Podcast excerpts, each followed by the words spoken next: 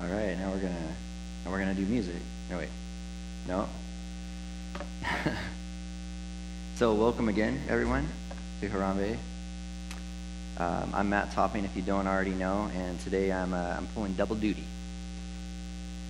So, I recently joined our team of elders um, earlier this year, and as a, as Pastor John was preparing to go on his sabbatical, we uh, we decided to divvy up some of the preaching responsibilities amongst the elder team. And so, as the team was working out the preaching schedule, since this is my first time preaching, you know, of course, um, they figured let's give them a nice, easy, straightforward, non-controversial passage. Yeah, about that. Okay, but here we are.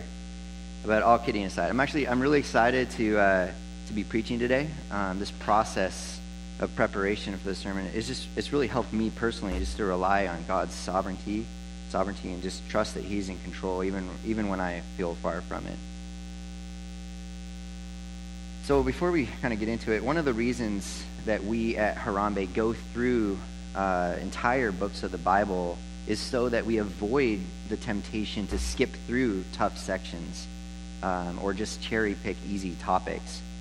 Um, I've titled my sermon this morning, uh, Built Up in Order. Um, and today we're going to talk about three things that I see Paul is arguing from the text. As Paul is addressing the Corinthian church, he's arguing for orderly worship, for submitting to God's authority, and for clarity in the gospel. Order, authority, clarity. But before we jump into today's passage, I want to start by just giving sort of an overview of the gospel. In the beginning, God created. He created all things, and there was an order to his creation, and it was good. God created man, Adam, and he, he quickly saw that it was not good for man to be alone, so he gave the man a helper, Eve, a woman, Adam's wife. And short after that, Adam silently watched as Eve believed a lie from the serpent, and mankind fell into sin, desiring to be God rather than to be content with God. The fall brought about sin and chaos into the world. The creation was no longer in harmony with the Creator. Death and darkness entered in. However, God continued to pursue his children promising to one day crush the serpent and to restore his relationship with us. Shortly after the fall, God chose a people to be his people, his family. They listened to God and followed God's lead, but they were still broken and they kept falling away. See, sin was keeping God's people from fully and truly being in a right relationship with him. Now, sacrifices were made to atone for this sin, but it was never enough. So God decided to come down from heaven and make things right. God's Son, Jesus, fully God and fully man, came into this world to restore things, to renew, to bring life, to bring light out of the darkness, and to be the Lamb who takes away the sin of the world. 2 Corinthians 5.21 says, For our sake he made him to be sin who knew no sin, so that in him we might become the righteousness of God. Jesus died on the cross in place of us, taking on that penalty of death that we deserved. His body paid the price, given over to death in place of us. But he didn't remain in the grave. On the third day, he rose again, conquering sin and death, restoring what once was lost, and bringing us into right relationship with the Father. The debt was paid. You see, he brought order out of chaos in our lives, just as he did so long ago when his spirit hovered over the waters at the dawn of creation. A new dawn, a new light breaking through in the midst of darkness, and all because of his love. John 3:16, which a lot of us know so well, for God so loved the world that he gave his one and only son that whoever believes in him will not perish but have everlasting life. We're reminded again of God's love in Romans 8. For I am sure that neither death nor life, nor angels nor rulers, nor things present nor things to come, nor powers, nor height nor depth, nor anything else in all creation will be able to separate us from the love of God in Christ Jesus our Lord. Now, people began to hear this message of repentance and forgiveness, and they began to gather in small groups. This was the beginning of the church, God's family. And they devoted themselves to prayer, to fellowship, the breaking of the bread, to the public reading of Scripture. And all of this was in response to a loving Father who was adopting children into his wonderful family. The church, Jesus' church, became a place where all could gather and worship their Creator. So, this is where we find ourselves in today's passage the church in Corinth. Now, the church in Corinth, they had many issues, uh, they had many tensions to deal with, they had many ideas to contend with, um, as we have learned during our time as we've been going through 1 Corinthians this year. They faced much of the same types of issues that our modern day churches face. So it's to this audience that, uh, that Paul is writing.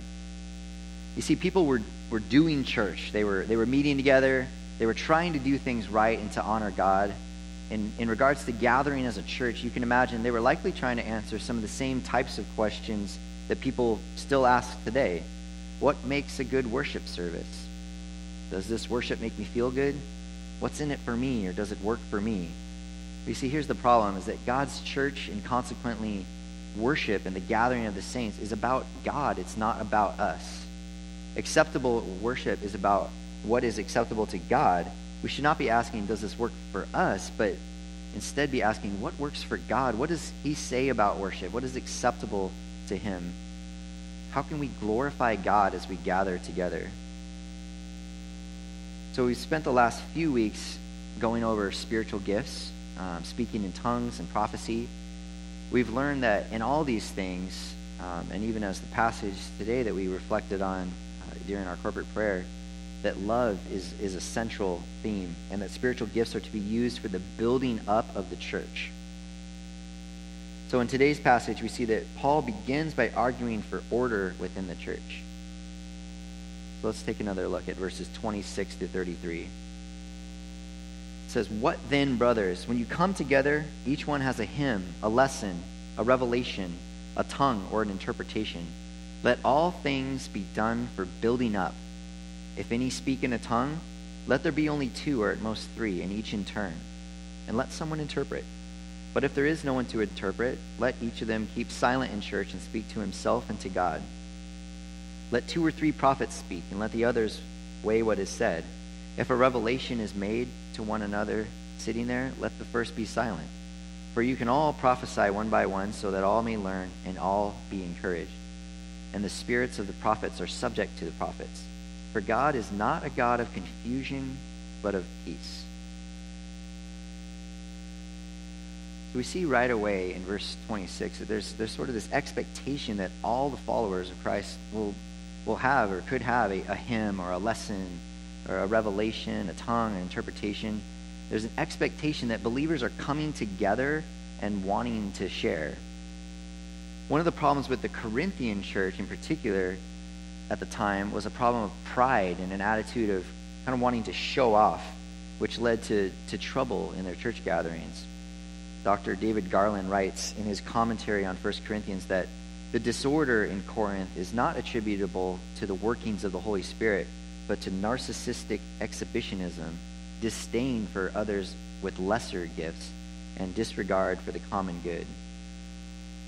You see, it should not, it should not be about the individual here, it's about it's not about one gift being more important than another. It's about building people up and in an orderly way. So to illustrate this, when when you woke up this morning, uh, you didn't come to church and say, "I have a message from God. I need to preach today. Give me the mic." And well, you know, it's entirely plausible that you you very well might have a message from God, in honesty, but we have a, a team of teachers, we have a group of elders that have set out a plan for what content that we're going to go through as a church. Um, we, we set a schedule. Those on the schedule, they prepare. We meet together with our preaching cadre.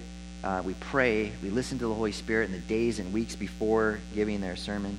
There's a plan, there's, there's order to it. You didn't wake up saying, you know what? I think I'm going to lead worship this morning. You know, I heard a song on the radio. I was sounding really good in the shower this morning. So yeah, I think I think I think I'll lead worship. Now, again, you may have a real gift of leading worship, and quite honestly, talk to me because we can obviously use the help.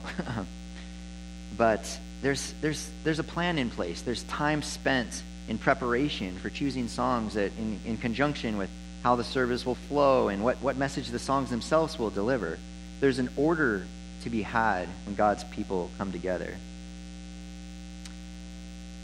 Uh, so when I was when I was younger, uh, I worked for a construction company. It was actually called Psalm 24 Construction. Uh, my my boss was a believer, and uh, Psalm 24 speaks about the earth is the Lord's and the fullness thereof. And we worked with the earth. We we installed in-ground pools in the Tri-City area, and uh, it was it was it was a good job.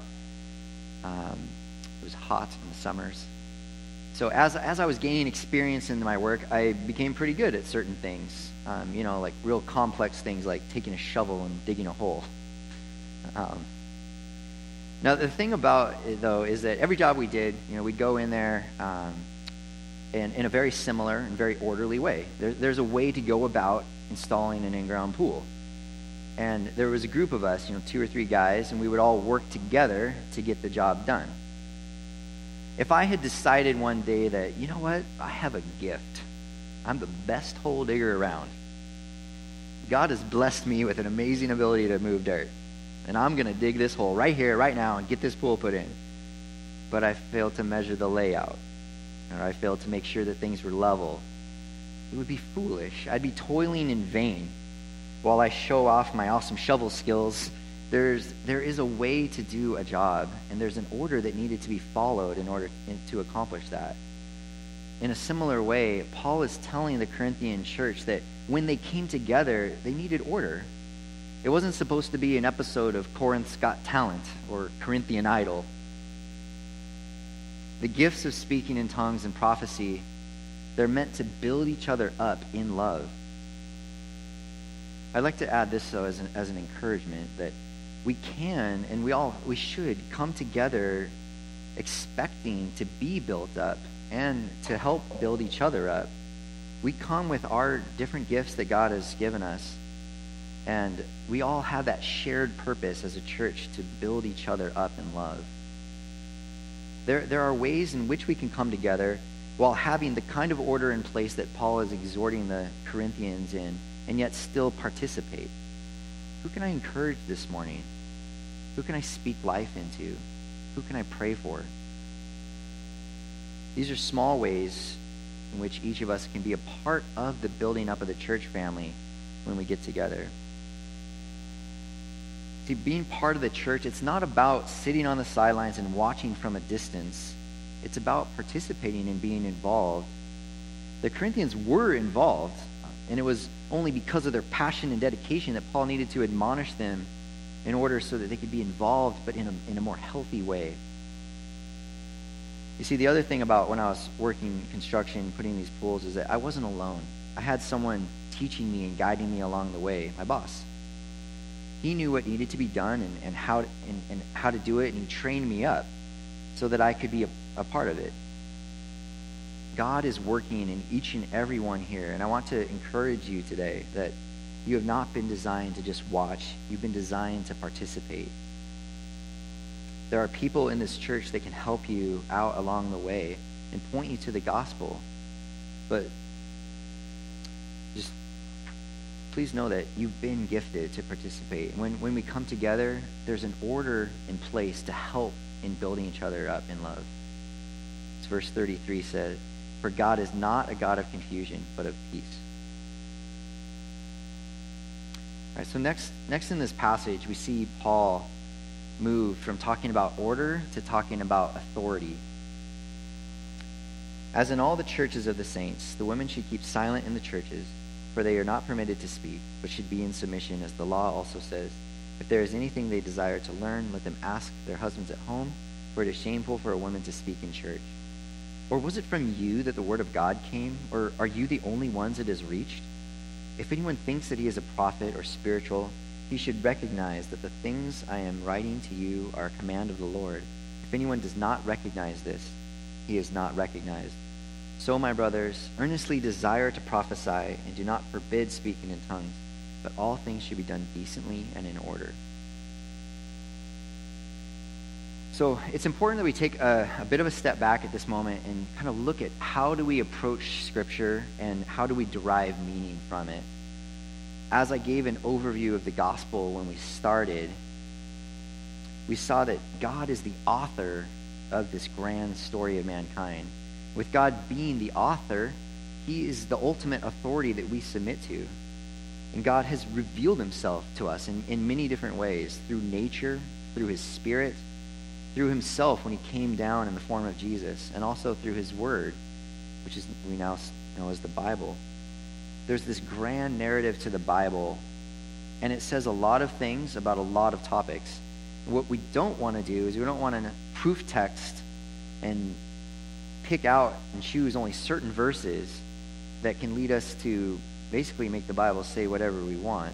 Instead, we, we need to read the Bible within its context. And so this, obviously, is one of the more controversial passages um, in 1 Corinthians, maybe perhaps the whole New Testament. It's easy to look at it with a cursory reading and, and, and, and maybe get mad. Who does Paul think he is, telling women that they should be silent in the churches? Or some might read this on the other side and erroneously justify their male chauvinism. See, women should be silent in the church. To be honest, uh, you know, I was talking to Caleb about this even this morning. Uh, this really is a difficult passage, and it's hard to it's hard to really unpack everything that's going on here. Um, and it, it's speaking to an issue that we don't really address very often here at Harambe, which is gender roles. And you know, honestly, we, we could have a whole sermon or even a series on on uh, devoted to this topic of gender roles and to, to really see the whole the totality of what the Bible has to say about it. But for now, I'm going to try to point out a few things and also point you to some resources um, that we can you can look further into this topic on your own or, or together outside of the service. So let me let me try to break down a little bit about what Paul is saying and what he's not saying in this passage from what I see. So Paul is not saying that all women all the time are to remain silent in the church. In fact, just a few chapters earlier in 1 Corinthians 11, uh, we see Paul describing women praying and prophesying in the church. The, the word used for women here uh, in this first, in this four, chapter 14 passage is also the same word that can be interpreted for as wives, and it's even used as such earlier in 1 Corinthians, both in uh, in chapter 7 and in chapter 11. And so, what Paul is saying seems to be directed specifically at wives within the Corinthian church. Um, and there seems to be a reminder, or there is a reminder, that they should they are to be in submission, which is really most appropriate for the, the husband-wife relationship. Now, I really, um, this is where I can't really fully unpack everything that's going into that, and um, but as a, I'm going to read from Ephesians 5, 22 through 27 says, Wives, submit to your own husbands as to the Lord. For the husband is the head of the wife, even as Christ is the head of the church, his body, and is himself its Savior. Now, as the church submits to Christ, so also wives should submit to everything in their husbands, to their husbands. Husbands, love your wives as Christ loved the church and gave himself up for her, that he might sanctify her, having cleansed her by the washing of the water with the word, so that he might present the church to himself in splendor without spot or wrinkle or any such thing, that she might be holy and without blemish. So, again, this is where a backdrop of looking at the whole of Scripture in relationship to a husband and wife and how God has created man and woman, as Tim Keller puts it, equal in dignity but complementary in their being, would really help us better understand what Paul is saying in this passage. Um, and I, I, would highly recommend going online. Um, and search. You can search for Tim Keller's sermon on gender roles. It's uh, he goes into this topic in a much deeper way, in a way that we won't be able to fully go into today. And uh, I think the other thing that I wanted to mention on this, that's um, obviously I'm kind of reading fairly off script, but the other thing I wanted to mention is that there are people that fall on different sides of this in terms of what, what they really feel this means and what this what the implications are. Just because our church holds more of a complementarian view, it doesn't mean that we um, we judge or that we hammer down on, on that view in such a way. We want to keep the centrality of the gospel center, central. Um, and um, while it is important, it's important to, to read through these things and to, and to settle on, on a, a conviction of how we feel this, the, the scriptures read. We don't want to hammer something that, that has opportunity for different viewpoints. But I do believe that after reading this over and over again and looking at different commentaries, listening to several other sermons on this passage, that the heart of this issue seems to be about authority it's regarding wives submitting to their husbands so as not to cause shame upon their husbands. It's, it's in the context of a culture in Corinth and at a time of history, whereas uh, Dr. David Garland, who uh, he's written a, a commentary on 1 Corinthians, he puts it, Paul's instructions are conditioned by the social realities of his age and a desire to prevent a serious breach in decorum. The negative effect that wives publicly interrupting or contradicting their husbands might have on outsiders could not be far from his mind. So I believe at the, the question at the root of this for all of us today is who is your authority? Is God's word the authority in your life? Is the latest philosophy of pop culture or a political ideology your authority? Who determines what you think about gender roles, about the relationship of a man and a wife? about creation, about the church, about spiritual gifts.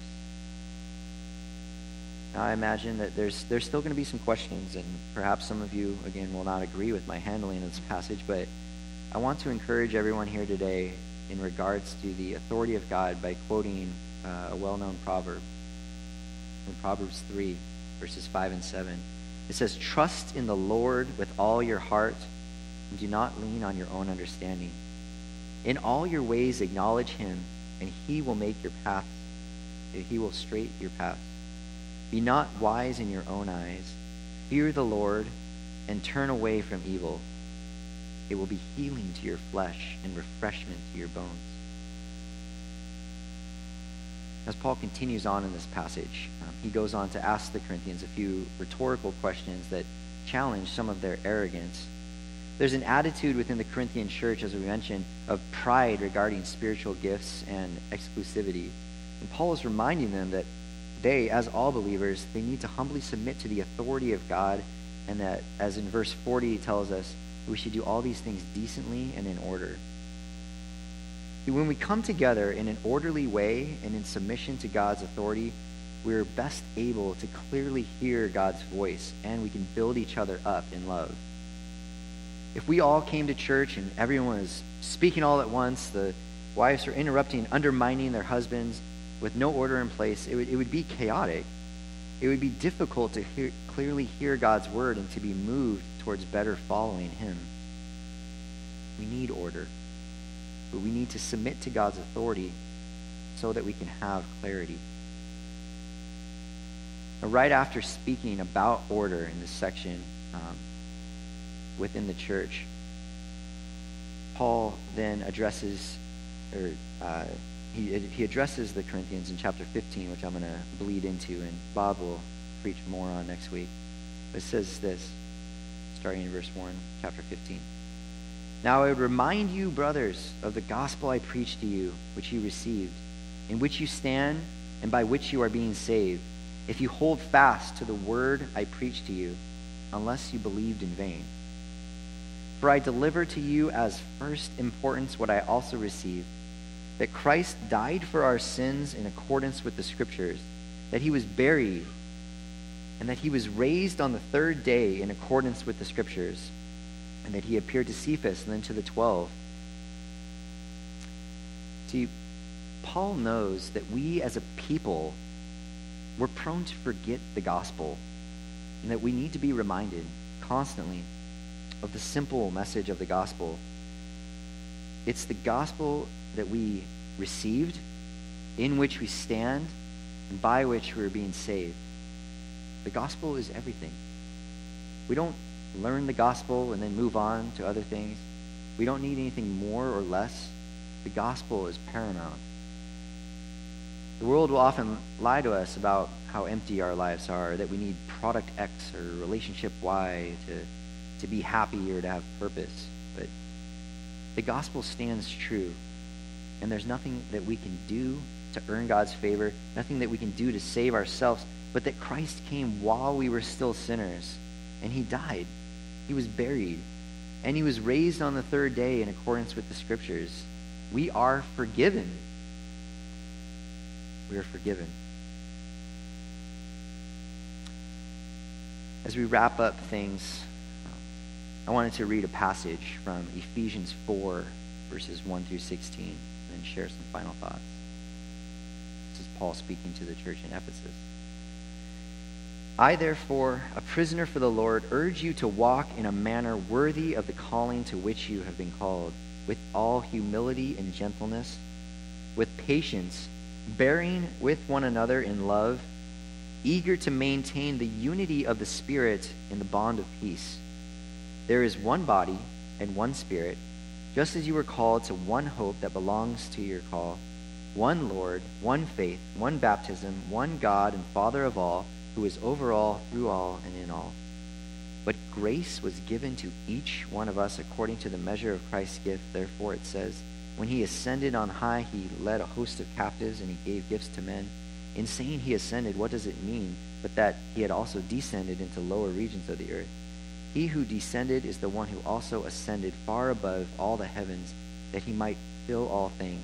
And he gave the apostles, the prophets, the evangelists, the shepherds, and teachers to equip the saints for the work of ministry, for building up the body of Christ, until we all attain to the unity of faith and of the knowledge of the Son of God, to mature manhood, to the measure of the stature of, his, of the fullness of Christ, so that we may no longer be children tossed to and fro by the waves and carried about by every wind of doctrine, by human cunning, by craftiness and deceitful schemes. Rather, speaking the truth in love, we are to grow up in every way into Him who is the head, into Christ, from whom the whole body, joined and held together by every joint with which it is equipped, when each part is working properly, makes the body grow so that it builds itself up in love. When we come together as Harambe Church, together pushing forward, we get to remind each other of this amazingly simple yet profound gospel message. We get to use the gifts that God has given us in decency and with order, in submission to God's authority, so that we can have the clarity of the message of the gospel, and in doing so, we'll build each other up in love. Let's pray. Father God, thank you for your word. Thank you for the opportunity to be a part of this church, your body. I pray that as we reflect on today's passage and on the lessons that we have been learning as we've been studying 1 Corinthians, that you would, as Paul describes, make the body grow so that it builds itself up in love. May we not tire in reminding each other of the message of the gospel. May we not grow weary in gathering together as a family. I pray that we would not be conformed to this world, but be transformed by the renewing of our minds, so that we can know you deeper and love you more richly than ever. I pray that you would increase and that we might decrease, and that in doing so, your name would be made great here at Harambe, South King County, this nation, to the ends of the earth. In Jesus' name we pray. So we come to this time, I now get to switch my hat.